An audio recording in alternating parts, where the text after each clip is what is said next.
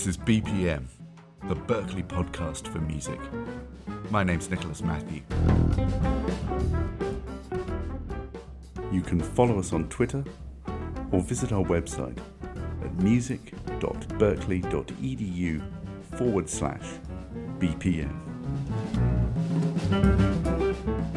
Today I'm here with Maria Sonevytsky from the music department at UC Berkeley.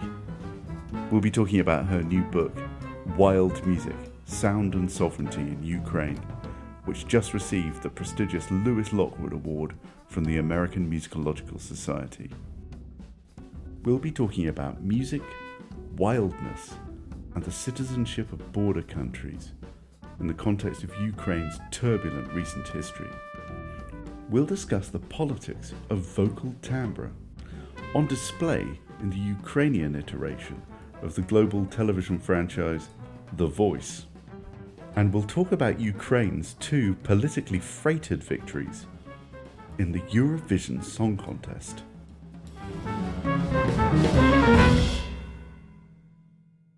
Your period is bookended by two wins in the Eurovision Song Contest, both of which more or less coincide with revolutionary moments in Ukraine's body politic. So I suppose I wanted to start by asking, you know, what the importance of the Eurovision Song Contest is in Ukrainian public life more generally, but perhaps political life and how it ended up that way. And also perhaps to explain a bit to some people who may not know precisely, even with a Will Ferrell movie to help them, what the Eurovision Song Contest is, and perhaps who these two winners were, Ruslana and Jamala, either uh, side of this period in Ukrainian politics. I will start by just saying that Ukrainian uh, politics is um, reliably uh, stranger than fiction. So the fact that there is this kind of coincidence of uh, Eurovision victories with these revolutionary moments um, is is on the one hand terribly surprising and on the other hand somehow not at all surprising. I should be clear to say that the first eurovision victory we're talking about is 2004 so it's really at the same time as what was called the orange revolution was happening. Um, and that was a revolution staged to contest um, a corrupt election which uh, re which instated the presidency of Viktor Yushchenko and um, and took it away from the attempted uh, theft by Viktor Yanukovych, who nonetheless was elected to the presidency in a legitimate election some years later. So again, stranger than fiction. Um, the Jamala Eurovision win is in 2016, so it, it, it's a it's a bit more distanced from what has been called the Euromaidan or the Maidan Revolution, although even those terms are contested in contemporary Ukrainian discourse. Um, but uh, the annexation of Crimea that occurred in 2014 was one of the huge geopolitical um, punctuation marks of that revolution. And Jamala's ascendancy to become the Eurovision representative is intimately, I would say, tied in to those politics. So we can kind of dig into some of that a bit more. Can I ask, um, just to follow up on Eurovision, you know that Eurovision has been discussed in music scholarship before. In fact, in some areas, quite substantially. But usually, as a sort of festival of Euro trash or kind of high camp, it lends itself to uh, kind of cultural studies paradigms where we like to talk about these, you know, slippery signifiers and the kind of exuberance of this almost overdetermined uh, representation of different national cultures within a almost celebratory, self-commodifying way. Um, the way you're talking about Eurovision, although of course, you know, necessarily referring to that um, particular way of approaching it or thinking about it, nonetheless really takes it seriously as a sort of arena of geopolitics, or at least as it's embodied in cultural practice. Can you say a bit more about that, and particularly the relationship of Eurovision to um, Ukraine and, and, and you know how it's regarded there? Yeah, I think that's an astute point, and I would say that the opportunity to look at Eurovision and take it seriously um, really is another way of advancing the kind of cultural studies belief that even the quote unquote lowest forms of culture should be taken seriously. Um, you know, one of the examples I give at the very end of the book of the ways in which Eurovision shouldn't be sort of you know dismissed as just a frivolous performance of Eurotrash is the fact that it becomes weaponized in Russian disinformation targeting Ukrainians. That the fact that Eurovision wins with this highly controversial song in 2016, um, which was a song that that thematized the Soviet deportation of Crimean Tatars from Crimea, which uh, the Russian state perceived as an attack on Russia. Um, the fact that that is the backdrop there um, meant that the next year's Eurovision would be hosted in Ukraine. And so for that entire year, uh, Russian mass, mass media, or at least facets of Russian mass media, would come up with these stories demonstrating the corruption, the um, incompetence, the um, all kinds of kind of bizarre stories about Eurovision and, and its corruption in Ukraine or Ukraine's inevitable failure to host the, co- the competition um, that became a real tool of disinformation. So we can sort of scoff if we want to at the sort the over the top pageantry, the kind of geopolitics meets kitsch formulation of Eurovision.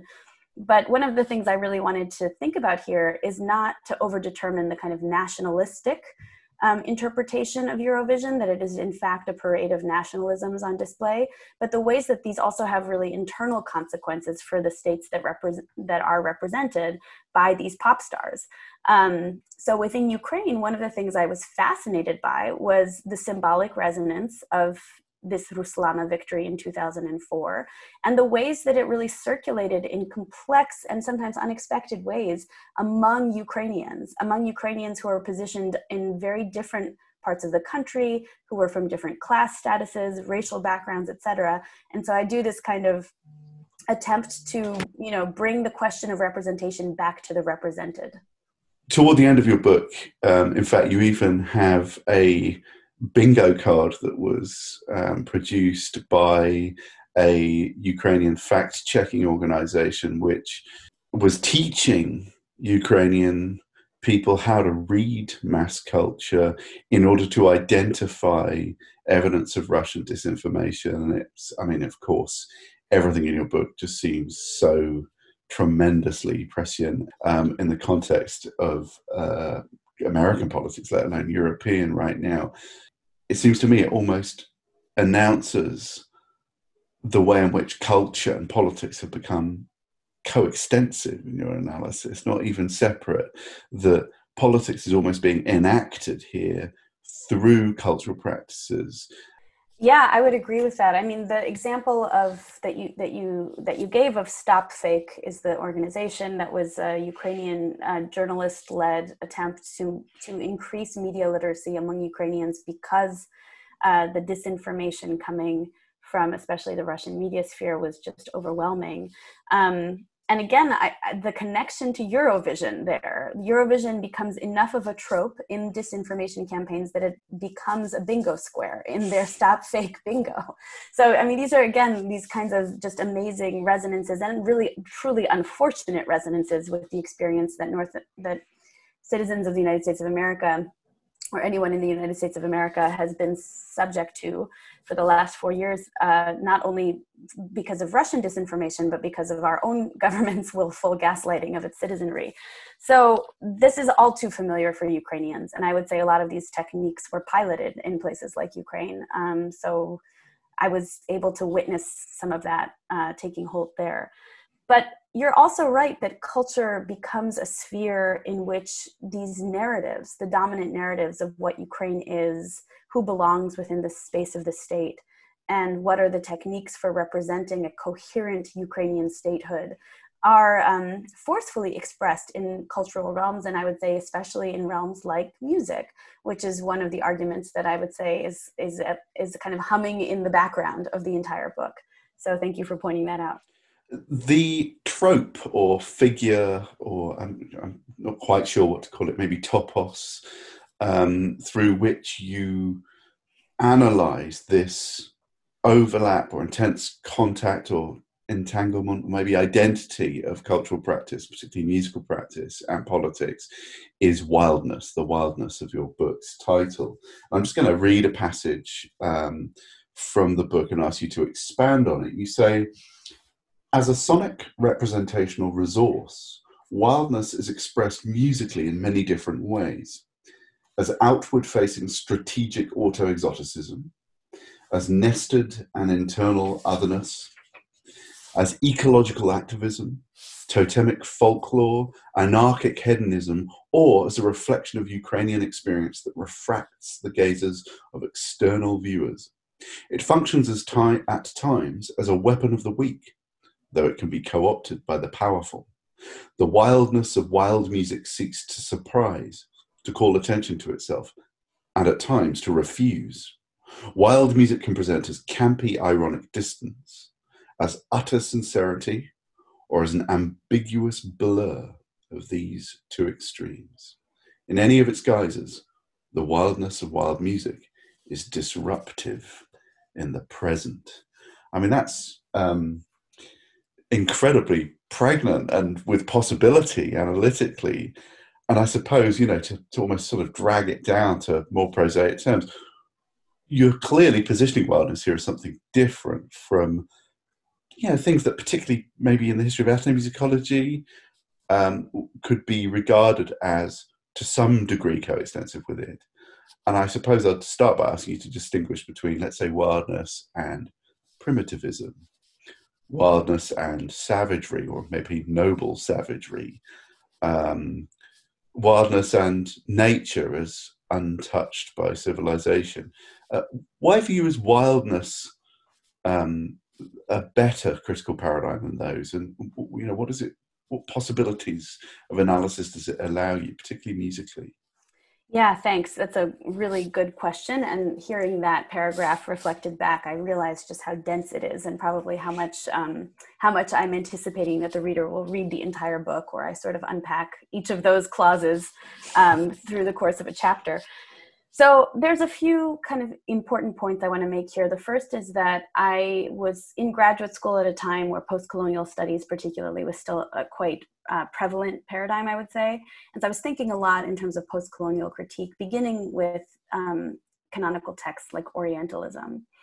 And for me, I don't mean this to sound hubristic at all, but for me, wildness is a kind of discursive formation in the same way that Orientalism for Said is a discursive formation, but it is distinct in the fact that it is not as distanced as Orientalism. So for Said, um, key attributes of Orientalism have to do with a kind of um, fundamental otherness. And in the case of wildness, one of the things I'm trying to get at is that this is a tantalizingly close otherness to the historical um, metropole, right, to the kind of center of knowledge production in Europe and North America. So that's an important distinction, right? That this is a sort of liminal space, a borderland region uh, that allows me to advance what I call, in some places, a border thinking, a border epistemology, and that's indebted to the scholars um, Walter Mignolo and Madina Tlostanova. Um, so the other thing about wildness is that it enters into the lexicon of popular music precisely because of the 2004 Eurovision victory by Ruslana Lyzhychko, this pop star who goes by Ruslana, and who won Eurovision with a song called Wild Dances, Dyki Tantsi. And so one of the things that became fascinating in the aftermath of that, um, and in the ramp up to it, because she had anticipated that with um, other wild projects, as she called them, um, was that Ukrainians were sort of reckoning with what it meant to be depicted as wild on an international stage. And Ukrainians of different positionalities had very different responses to that. So for me, it became what um, kind of old fashioned ethnomusicology might call an emic term, an insider uh, part of the lexicon that Ukrainians themselves were using to kind of debate uh, how Ukraine relates to the rest of the world, let's say. I think that it is and operates often in ways that are exactly identical to tropes of exoticism, primitivism, savagery, or noble savagery, or even this kind of investment in an uncontaminated purity, authenticity, or nature.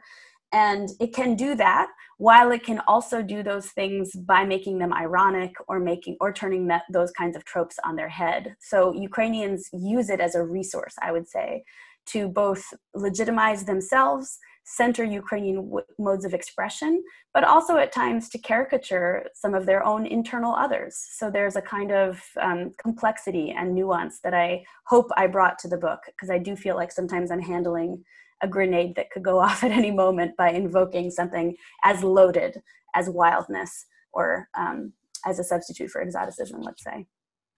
methodologically, it's very interesting, I think, how it plays out, particularly in the Ruslana example. So, uh, and perhaps you could expand on this a little bit more from the point of view of the song, because I personally, one of the things I really enjoyed about the book is your incredibly vivid and convincing uh, passing of these performances that you were at, or you know, just the way the songs sound. So, Ruslana, certainly by comparison with the Jamala um, Eurovision victory in 2016, is very much in the exuberant auto exoticizing Eurovision mold. And, you know, I learned from your book how much it borrows from what in U- Ukraine are recognizable musical tropes of a particular Hutzul, Western Ukrainian uh, traditional music, I suppose, uh, would be used, used to have been called. And what's very interesting then is that in your fieldwork, you, uh, with particular sort of families and communities and you ask them what they make of this Ruslana song and and some people are happy with it, but a lot of people aren't happy with it and the way in which they feel they are being represented on a global stage or the way that it seems to reify a contrast between an urbane European facing part of uh, Ukraine and some kind of liminal borderland savage space how is that negotiated in Ruslana's song? Yeah, so Ruslana's Wild Dances project um, and a lot of the albums that were related to that project, both in Ukrainian languages and in English, or like half English, half Ukrainian releases, um, are are developing um, Hutzul materials, according to her. So it started actually as what she called a Hutsulian project, and then shifted into this wild dances kind of space. Um, the Hutsuls are should be understood um, as the kind of quintessential folk in some ways of the Ukrainian imagination. But uh, the Hutsuls also occupy a somewhat ambivalent space here because they are both uh, inside and outside of Ukraine. Hutsuls themselves don't necessarily always identify as purely Ukrainian, for example. They live in a region that was tossed between empires for hundreds of years and even the language that they use is inflected with Hungarian and Romanian and all kinds of other uh, loan words. So the Hutsuls are, um, on the one hand, depicted very often by in Ukrainian discourses as the kind of quintessential folk. This like very colorful. All of these terms are in quotes. Colorful, um, you know, unique, independent, completely isolated, rural. All of these kinds of ideas about Hutsulness um, while on the other hand being uh, also somewhat distanced from the kind of urbane cosmopolitan center of Ukraine. So Ruslana, who claims to have Hutzul heritage but is very much a kind of city dweller, city creature from Lviv in western Ukraine, she um, develops these Hutzul materials in this pop music that she calls ethnomusica, which is um, ethno being um, derived from a kind of term of identity in Ukraine that we can roughly approximate to ethnicity, although it actually has a very long and specific genealogy um, that Soviet scholars will refer to as ethnos theory. In any case, um, Ruslana develops these Hutzul materials and popifies them and, and hybridizes them with um, current trends in basically dance music, Euro dance, pop music trends. Um, and out of that emerges this wild dances. So, you know, there are elements, there are sonic elements, there are instrumental flourishes that are, that index Hutzulness very specifically, lyrical elements as well. Um, but on the other hand, the manner of presentation and the kind of dominant frame in which it is presented, which is a three minute pop song, are fundamentally non Hutzul elements. And so I was really fascinated in the question of how do the Hutsuls themselves receive this song? And what I discovered was that there was absolutely no consensus, and the perspectives ranged from people who felt angry and tried actually to boycott sales of the disc in the Ivano-Frankivsk region of Ukraine, which is where uh, some parts of Hutushina uh, um, are located ranging from that kind of an extreme position to the opposite, where people just felt like finally they would be known on the world stage, that this was really a prideful moment for Ukraine and Ukrainian history and for Hutsuls in particular. But the other point I just want to emphasize here is that the Hutsuls have been caught in the kind of ethnographic crosshairs since before Ukraine existed as a, as a nation, right? So since the since they were subjects of the Austro-Hungarian Empire, ethnographers have looked at the Hutsuls as a kind of again quintessential folk, and so there's a very long history here of being exoticized, and that was part of what I was trying to get at here too, right? Is to sort of think about how I could bring my own ethnographic gaze, admittedly also as an outsider to this culture, but to sort of d- dig into a little bit what it feels like to have been the subjects of so much exoticizing through ethnography. Uh, another place that you hear wildness is in vocal timbre. And in fact, uh, I think my favorite chapter of your book is the chapter on the Ukrainian version of the hit television format, The Voice, and particularly on kinds of quote unquote traditional Ukrainian vocal styles that have a problematic status within the aesthetics of the voice.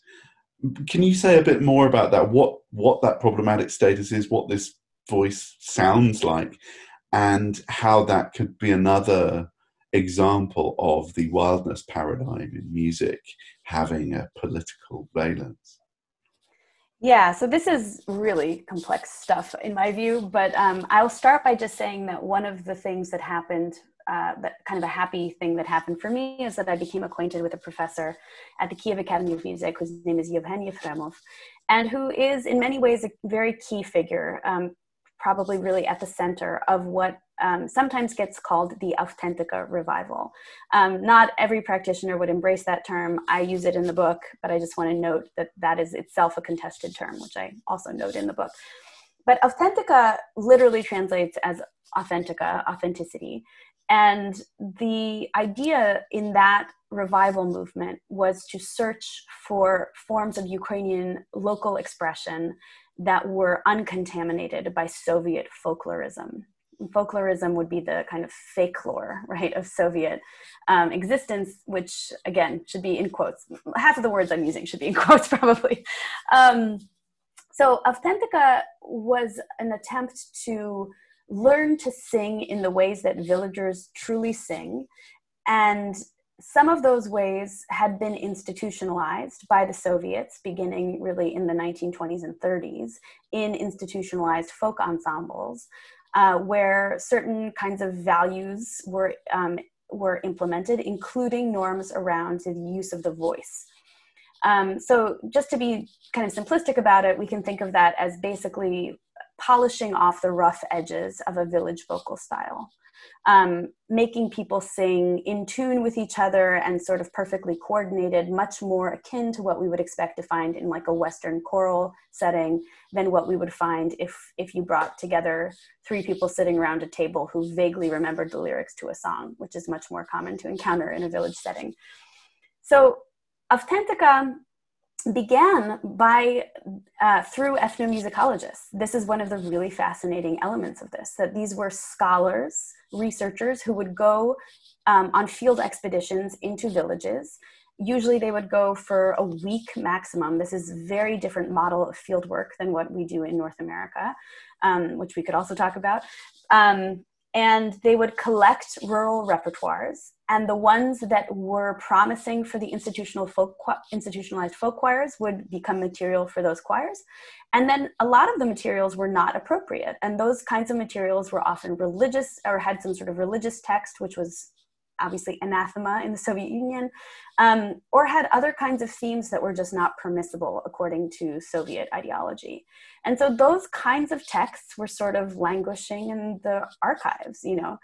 And some ethnomusicologists beginning in the 1970s started to want to revive these these kinds of repertoires and this was not only in ukraine and in fact professor yefremov was inspired by the work of um, dmitry pokrovsky the russian revivalist who had started a kind of similar movement in russia also on the basis of field recordings and in 1979, Yefremov um, organized a group of graduate students to start basically experimenting in these village styles. And this was had a kind of ambivalent relationship to official culture in the Soviet Union. But by the 1990s, Autentika became a kind of prominent symbol for some politicians, for example, of a kind of authentic and again, like pre Soviet, pre colonial, uncontaminated version of Ukrainian um, expressive culture. So, vocally, one of the really interesting things is that there was an attempt to basically reintroduce the rough edges, which is a paradox. At its heart is paradoxical because this is on the one hand about a pedagogy, about a mode of transmission that is very much instituted in the academy, but on the other hand is about resisting a kind of genreification or a kind of codification of style and so the approach to learning how to sing Autentika is something that just intellectually fascinated me. And I submitted myself to it as a student as well. So this is a kind of quintessential participant observer thing. But I got I have had the opportunity to work and study with Yefremov for many years on and off. And um, not only him, but also some other practitioners of these styles. So, what the story that I tell in the chapter is um, of sing- two singers who are both, uh, it should be noted, are also students of or former collaborators of Professor Yefremov. So, it's a small, small circle of Kiev based singers um, who decide to partake in this competition that is um, called Holos Krainy, which means the voice of the nation, but it's part of this global voice franchise, which we know in North America as The Voice. Um, and this is a reality TV style singing competition where you have four judges whose chairs are turned away from the singer. And so all they have to evaluate at the beginning is the singer's voice. And it's really about the kind of voice in isolation. That's the drama of the competition. So when the coaches wheel around, they express usually surprise at the physical appearance of the singers who they've heard the presence of these Authentica singers on this television program enacted a kind of ritual crisis practically on the program where it challenged the norms of the competition itself. It fundamentally destabilized the very conceit. What do we mean when we say voice of the nation? And is this authentic a voice, this authentic pre colonial et cetera, et cetera, uh, kind style, does it deserve to be included in the voice of the nation? And that's sort of what I'm trying to unpack in that chapter. And a large part of the modes of disruption of the vo- voice's presence here has to do with timbre, so with the actual sound quality that distinguishes Autentika singers from other kinds of even folkloric singing styles. Is there a sense in which this Autentika sort of mode of vocal production foregrounds uh, traces of a particular kind of body as a sign of a particular kind of ideal body politic in a way that the often concealed aesthetic paradigms of vocal production and pedagogy that undergird formats like the voice otherwise conceal. In other words, that the form of vocal production that we take to be good, I say we, I suppose, the general consuming public of these shows, um, is always already trained in such a way as to allow us not to think about the body and thus to dramatize or theatricalize the, the, the grand moment where body and voice are reunited. It seemed to me in your analysis that split, that sort of uh, what you could call an acousmatic split, kind of for political reasons. I mean, it's not to do with anything inherent about the voice, but because of its political context, that split was not able to happen. And that tells you something about such equivalent splits between cultural practice and the body politic, not just the body well, let me start by saying that the authentic voice calls attention to the body, profoundly so, through the breath and through a kind of effortful quality. So, one of the ways people will describe the quality of the authentic voice is that it is the the body singing but at the edge of yelling that it's almost indistinguishable right and there are kind of important uh, sonic features, uh, including the hook, which I write about considerably, which is the kind of punctuating punctuated effortful ending of a sound that is directly counterposed to like quote unquote proper vocal technique in many many styles. So there's a there's a fundamental way in which we hear the kind of bodily apparatus working in the production of the authentic voice that makes it really hard to to have the kind of split that you're describing here um, but I think the other thing that fascinated me is, again, this paradoxical feature of avtentyka resisting genreification while at the same time being institutionalized in the academy is um, the question of how to maintain a kind of heterogeneity of practice, right? And so, one of the things that these singers kind of introduce as a problem for the reality TV singing program is that there isn't a singular voice of the nation, and that that formulation itself is so deeply reductive and simplistic, which maybe to us sounds pretty obvious, right? But the fact that you have these idiosyncratic individual singers making these micro improvisations as part of the style. Um, creates a kind of rupture in the discourse and it's enacted as this repeated failure of the performers to, to achieve victory in the competition. But it also suggests the kind of failure of the ukrainian viewing public or the televisual audience or the coaches or whatever to recognize that there is a kind of heterogeneity at play that there's a failure of the ukrainian nation to kind of embrace its its fundamental diversity I would almost say that you're arguing more than that. I mean, that there's a sense in which the political metaphor of the voice, which has been, you know, thoroughly deconstructed by colleagues of ours in our very own building very beautifully, um, that that can often serve the narrative of a kind of uh, liberal vision of heterogeneity where you know I, mean, I think i'm thinking of the north american context in which the multiplicity of voices um, perhaps occasionally their strategic blending into one voice in a kind of e pluribus unum ideal is a premise not something that is a threat. It seems to me that, that what you add to this analysis uh, comes from migration studies and studies of borders and is this other term that's hugely important in your book, which is sovereignty um, and you know, sovereign imaginaries.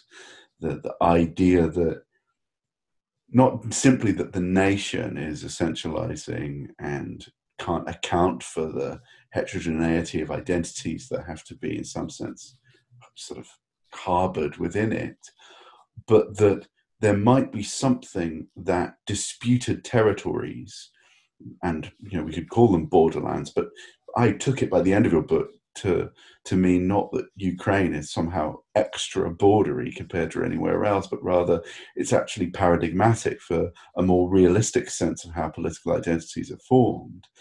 That in fact borderlands are about more than heterogeneity. They're about the fluidity of identity itself, about the strategic adoption of certain identities for for particular political purposes, and about the utility of culture to even allow for strategic essentialism, for the kind of auto exoticism that can really have quite positive results politically, and that you can only really, in some sense, measure on the ground. Is that is, am I passing your argument correctly? Right yeah it's fascinating to hear you reflect it back in those terms and I, I feel like you might be giving me more credit than i deserve but thank you for that generous assessment. I so i'm trying to introduce this analytic of sovereign imaginaries and part of part of my mission in this book and i'm really frank about this in the introduction is to more or less avoid discussions of ukrainian nationalism and that's not because we shouldn't be having those discussions we absolutely should but the, i just didn't think that that was relevant to the people about whom I was writing in this book. It did not seem to me to be the necessary analytic frame. um, in part because it is so overdetermined in external discourses and the kind of potential threat, the lurking threat of Ukrainian nationalism is a trope that has been so overplayed by fear mongering Russian media. But one of the things I really thought about a lot, and that was partly because I, you know, was completing this manuscript after 2016 in the United States, was fundamentally what do we mean when we invoke the state, right? What is the state as a kind of category that can be felt, not just bureaucracies, not just the sort of political class, but what do we, how do we feel about statehood, right? And so I, I, I basically frame this as, as a kind of patri- patriotism question, which is uh, again a bit simplistic but i had to make a distinction there but what fascinated me was what is the attachment that ukrainians who are the in almost inevitable underdogs of global geopolitics what is their attachment to this state that has effectively failed the vast majority of its citizenry. Why do they still feel and invest hope and project a kind of desire for the state to survive despite all of that? And what I was seeing in a lot of these cultural representations was an investment in some kind of a statehood that, at its heart, I think points to the utter fallacy of the nation state, or at least that the, the isomorphism of nation to state, right? So what we see is the kind of container for a, for a diverse collectivity of people, some of whom continue to reinvest in the notion of this basically corrupted state but with the hope that it will improve and be better and they do that in an, a variety of ways but one of them is through these kind of creative um, modes of expression which range widely. They range from the kinds of authentic practices that invest in a kind of archaic hope for redeeming you know the state um, or the ukrainian project uh, towards a kind of postmodern pastiche based version of that project as well which you see in some of the the prominent exports of Ukrainian popular culture, including groups like DakhaBrakha, who I write about in this book as well, or the Dakh Daughters, a very closely related group to DakhaBrakha. Um, so one of the things I was inspired by reading here was a point made by the anthropologist Kathy Wanner, who's written uh, very beautifully about Ukrainian nationalism, um, was that the failure of the global community to acknowledge that Ukrainian state sovereignty had been profoundly um, infringed upon through the Russian annexation is a testament to the fragility of state sovereignty everywhere. And I think that what we see right now in the US is a, a kind of question about what are the investments that we have in sovereignty? What do we mean um, when we invoke slogans like America First, which most of us accept as a dog whistle? Um, and it kind of i see a, a, resonance between those kinds of questions there and here. So i was trying to sort of sidestep questions of nationalism. Um, again not because they're not relevant uh, to the ukrainian case as they are everywhere around the world but just because i didn't see that as the major uh, through line here. I don't see what i don't see for the most part are people here believing that ukrainians are exceptional and superior. What I see is that they remain invested in a kind of project of statehood um, through a creative practice of sovereign imaginaries.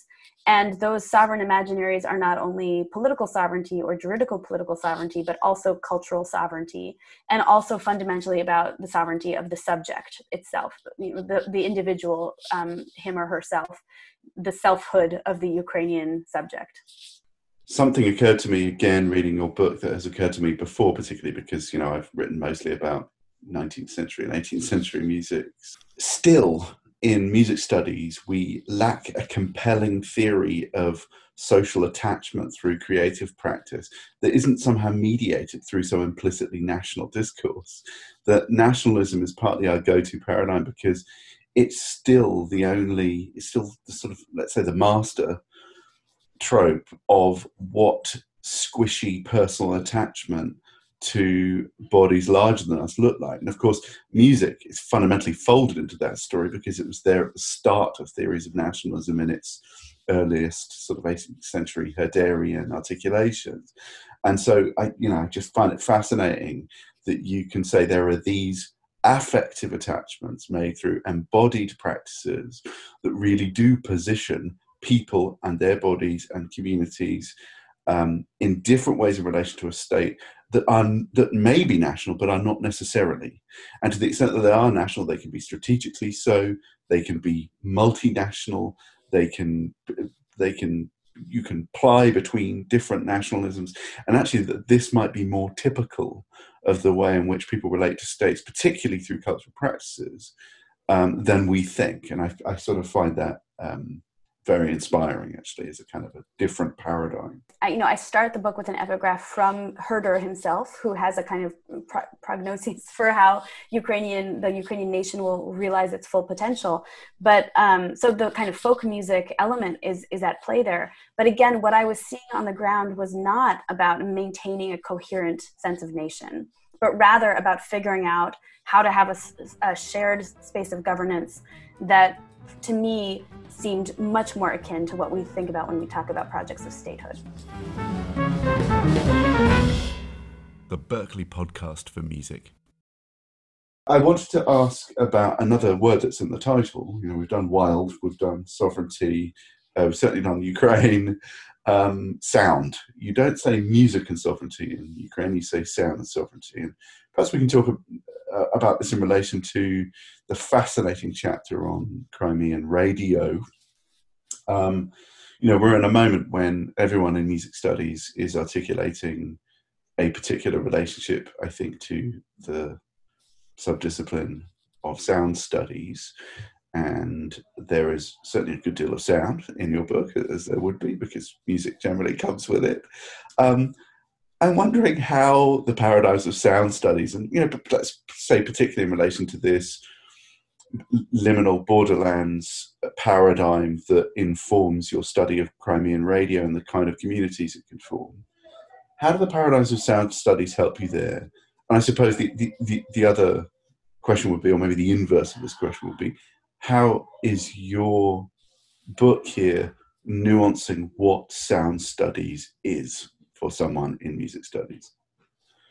Yeah, those are great questions, and I will be honest to say that my thinking um, is is somewhat unsettled on some of these questions. But but I think there's a few things I will point to immediately. And the first is that I don't think music studies has done well articulating our relationship to sound studies.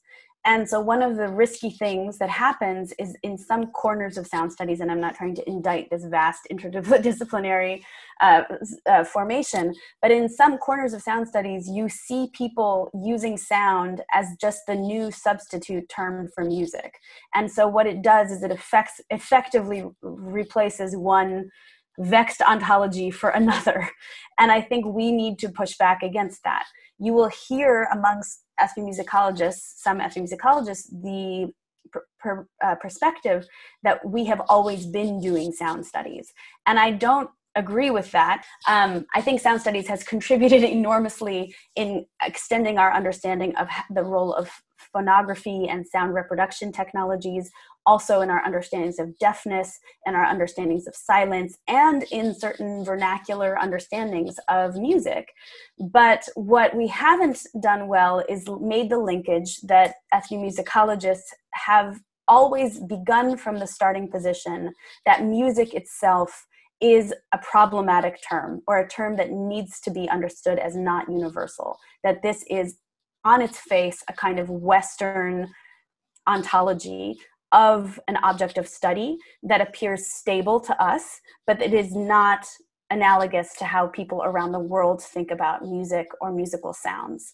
Um, so, one of the things that I'm trying to do in this book is articulate the relationship between what I see Ukrainians calling musical sounds and non musical sounds to music. There's no question that most of the musical materials I'm writing about here would be considered as such by Ukrainians. They are, in fact, music, legible as music. But there is a question about certain kinds of sounds that become incorporated into the structure of a three minute pop song, for example, that not everyone would agree instantly is a musical sound. Or if they did agree that it was musical, they might not agree that it is competently performed music, right? That it is somehow worse or bad or should be devalued in certain ways. The blare of the Hutsul Trembita, for example, is not the kind of sound that easily renders itself fully musical. And in fact, in its original context, it was as much about communication and signaling um, events in the community as it was about some sort of aesthetic performance. So I'm partly I'm trying to get at the ways in which we in music studies take music to be this privileged site um, that is a coherent bounded object of study um, that I think sound studies has helpfully forced us to address. Um, I wish we had we had better ways of of addressing this because what I see as the kind of potential threat from sound studies, not that it should be understood as a threat necessarily, but is that that again certain people writing about music in sound studies are actually just repeating some of tr- some of the tropes that music studies has actually advanced beyond the kind of autonomous art object version of music. So that's partly what I was trying to get at here.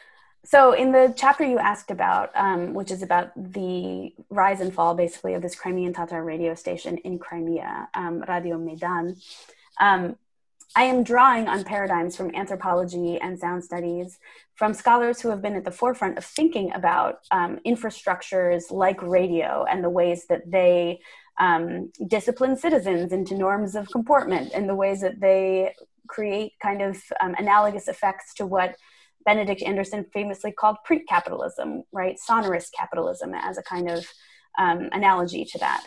So for me, I'm building off of these literatures. I'm deeply indebted to thinking about them. The story that I tell in that chapter, which is about the kind of perceived intrusion in some cases of what the Crimean Tatar radio was calling, quote, Eastern music, is really about um, how people were evaluating things that they considered to be less valuable sounds, right? Sounds that interfered with their experience of the city. And in those cases, what we see is the treat the ways in which sound becomes a way of of kind of dehumanizing or rejecting or refusing to engage in what to other people was considered music. So that could be considered one of the kind of subplots, I guess, of that chapter. Um, but the question among Crimean Tatars, right, of what is legitimately Crimean Tatar music, and then among themselves, how to sort of debate uh, whether, for example, Crimean Tatar hip hop should legitimately be included as Crimean Tatar music, is another just a very conventional in, in some ways story about how a community decides amongst themselves what they consider to be valuable musical sound and what they devalue as musical sound. To end i just wanted to ask about your relation to you know two other disciplinary impulses maybe even disciplinary areas of hand wringing one is the ethno prefix the society for ethnomusicology and others you know for some time have expressed concern about the ethno prefix and what that signals about the relationship of knowledge producers to the people and places that they are studying and from whom knowledge is extracted, and the colonial and post colonial histories of that form of knowledge production. Given that your subject almost seems to thematize and contest this very nexus of concepts itself, I'm wondering how you're currently feeling about the status of this book as a work of ethnomusicology and what might make it ethnomusicology as well as sound studies and music studies? Yeah, it's a really tricky set of questions, and I'll try to be brief here. But I think the first thing I'll say is that ethnomusicology has and always will be an interdiscipline. Um, I was actually trained by people who got their degrees in anthropology primarily.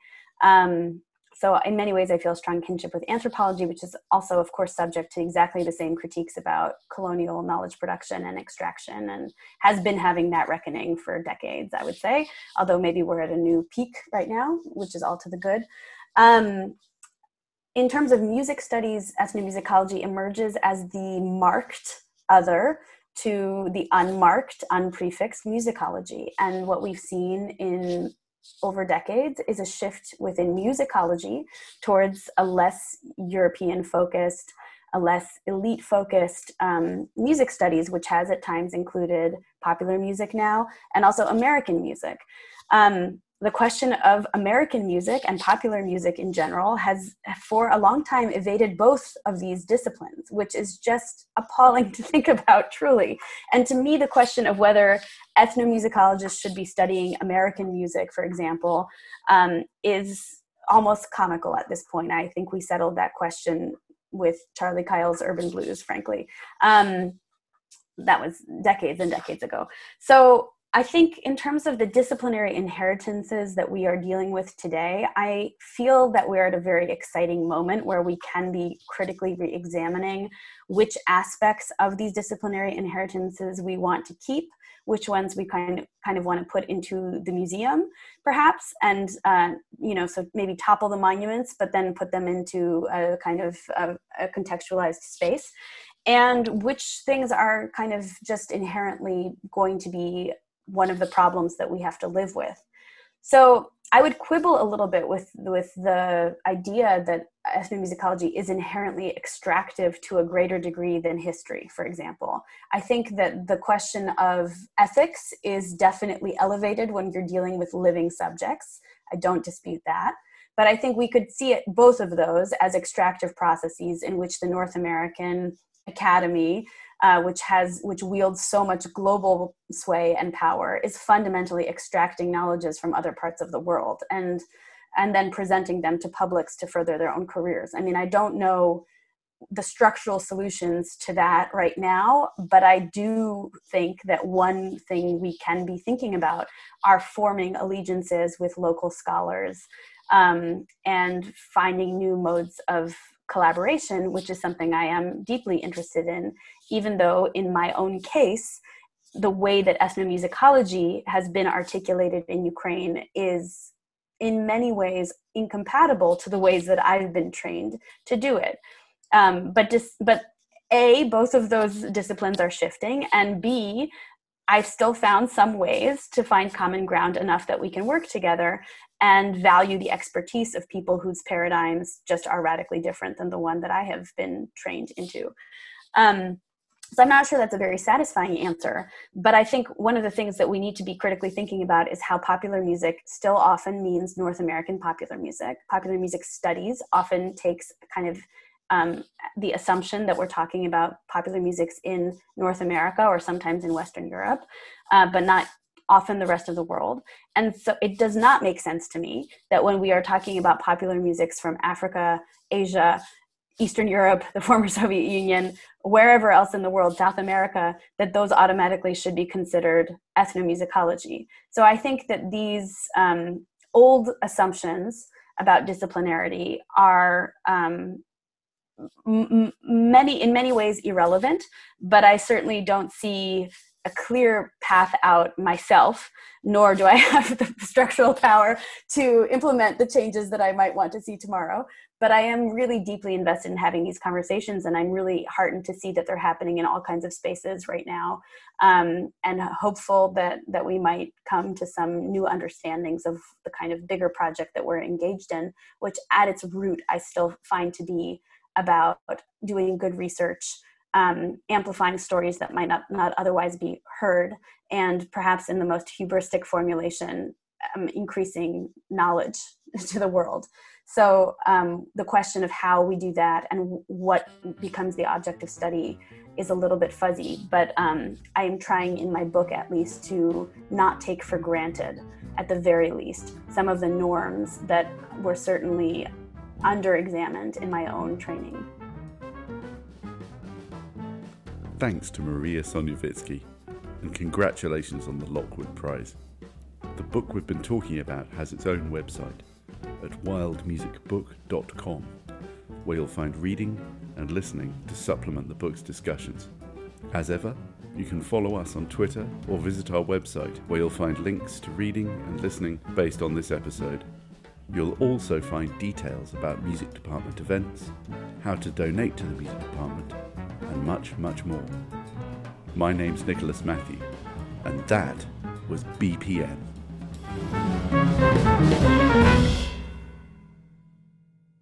Largely due to, well, I take, I take all of that back.